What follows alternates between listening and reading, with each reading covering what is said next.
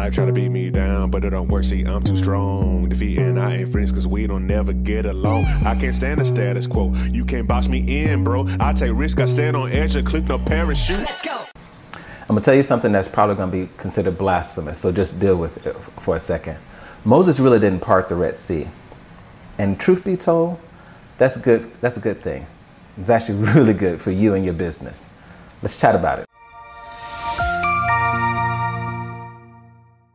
Hey, good people, I'm Arthur Toole, CEO of Grenada Nut Company, co creator of MegRelief, the all natural pain relief. And this is the second time or the second episode of the Bible on Business, where I talk to you and we hold a conversation about just how the Bible instructs us on how we should govern our businesses, right? So if you're a Christian or you want to live by Christian principles and you believe that that can lead you to success in your business, then this is for you, right? Um, and so for those that don't know, I've ran a few businesses and the first three of them just crashed and burned for one reason or another. I regrouped and started applying what I understood at the time about the Bible and how it relates to business. That one thrived, and now we're in Grenada Nut Company, and that one is thriving as a result of doing what I believe is the right thing in regards to business. So, here's the thing you heard the Moses story. So, he was raised um, uh, with Egyptians, uh, he watched his people be enslaved, um, he defended one of them, killed a, um, an Egyptian, took off running, lived in obscurity for, for years, saw the burning bush God told him to go back and free his people. He didn't want to, he was nervous. He did this and that, went back anyway, and did as God instructed.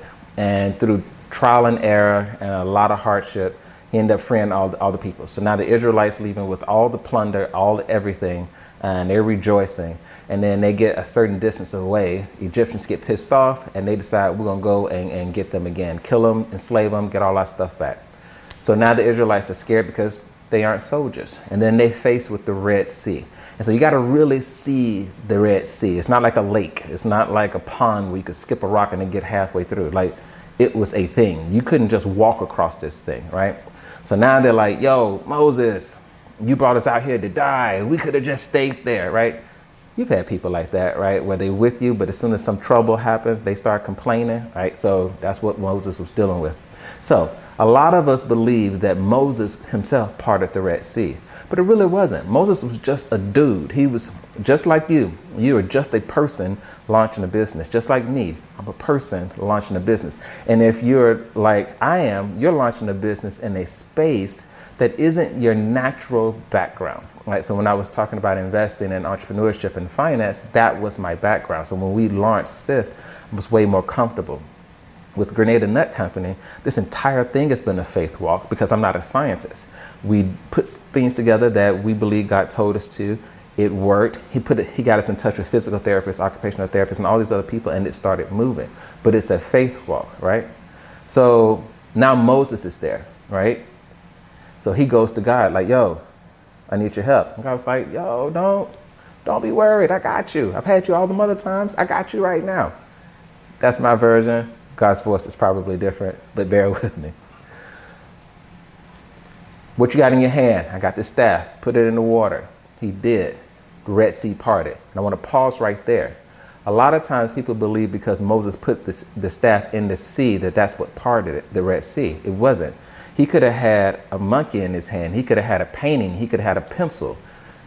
He took what was in his hand and did what God said do with, uh, with it right? And that the faith is that God would, would do what he's going to do, right? So it was the faith that he had in God and his willingness to use what was in his hands that parted the Red Sea to get him to where he was going. So that's why I say, you know, Moses didn't part the Red Sea and why that's good for you. Because you can do the same thing. What's in your hands? Take what's in your hands, ask God what you, he wants you to do with it, apply it, and watch him part the Red Sea for you. All right, the lights just changed on me, so hopefully that doesn't mess the screen, um, the viewing up. But that's it. Take what's in your hands. Ask God how He wants you to do it. Let, let Him do the rest. Have the faith. Right now, you're gonna one day you're gonna have to go this way. One day you're gonna have to go that way. Some days you're gonna have to undo what you did. It's a journey, but your faith in God and you using what's in your hands. That's it you can part the Red Sea in your business. See you next time.